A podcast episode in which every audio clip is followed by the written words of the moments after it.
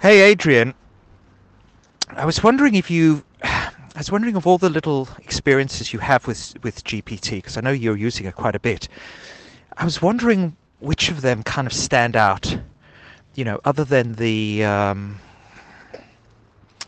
than the, the you know than the, than the one that I guess we've been focusing on.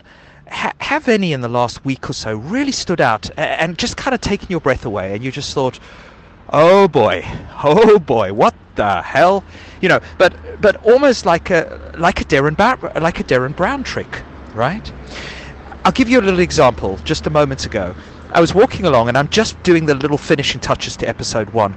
So basically, what I want is a little synopsis, and then um, and then I thought it might be fun for each episode to sort of to sort of I don't know say kind of uh, kind of present some of the themes because um, these are really like big weighty themes that are going to be in all of these episodes in a, to a certain extent right? And you know we, we like to we like to present well particularly if you're a four five eight or something you like to present the you know the big weighty themes along the lines of well okay so that's the story that's the ego cage story but what it's really about is all of this okay? So i was walking along because i'm going to see my parents and i was thinking hmm what are the themes? and you know, um, and I started just jotting them down. But obviously, I had to think. I had to actually use my head. And I've, you know, in editing this thing, I've been listening to it a number of times. So I, I you know, I, am pretty clear what I think. What, well, I haven't really thought about it thematically, but I think I know what it's about. Um, but I had to really, really think.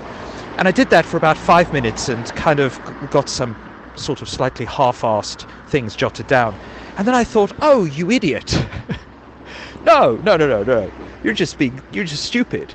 Just give that little synopsis, tiny little three sentence synopsis to ChatGPT and say, well, what are the themes here? And then off it goes. And then I thought, okay, well, okay, well, that's very, that, those are amazing. I mean, that would have been more than enough. But then I said, okay, and, and what about what what themes are in here that are, that are, would appeal to millennials? And off it went again, you know, reams and reams and reams of stuff. I mean, more than you could ever use, but all of it just brilliant. And then and then I thought, well, could you just do that for all the generational groups? You know, baby boomers, um, uh, all of them, Gen X. Just just do that all. It'd be interesting to see the difference between themes, differences and overlaps between themes that would excite the, you know, those groups and other groups and hey presto, off it goes. And of course, I just love it. Uh, what's not to love? But there is another cynical side of me that's going.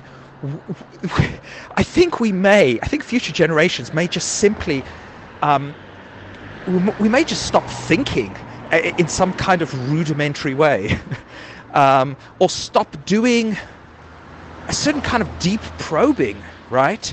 That us analog people once did, um, where you had no distractions. You had nothing other than this book in front of you, which was printed on paper.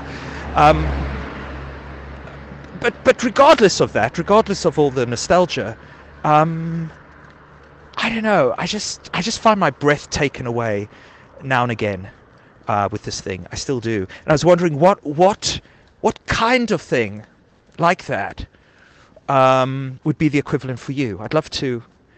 I'd love to hear.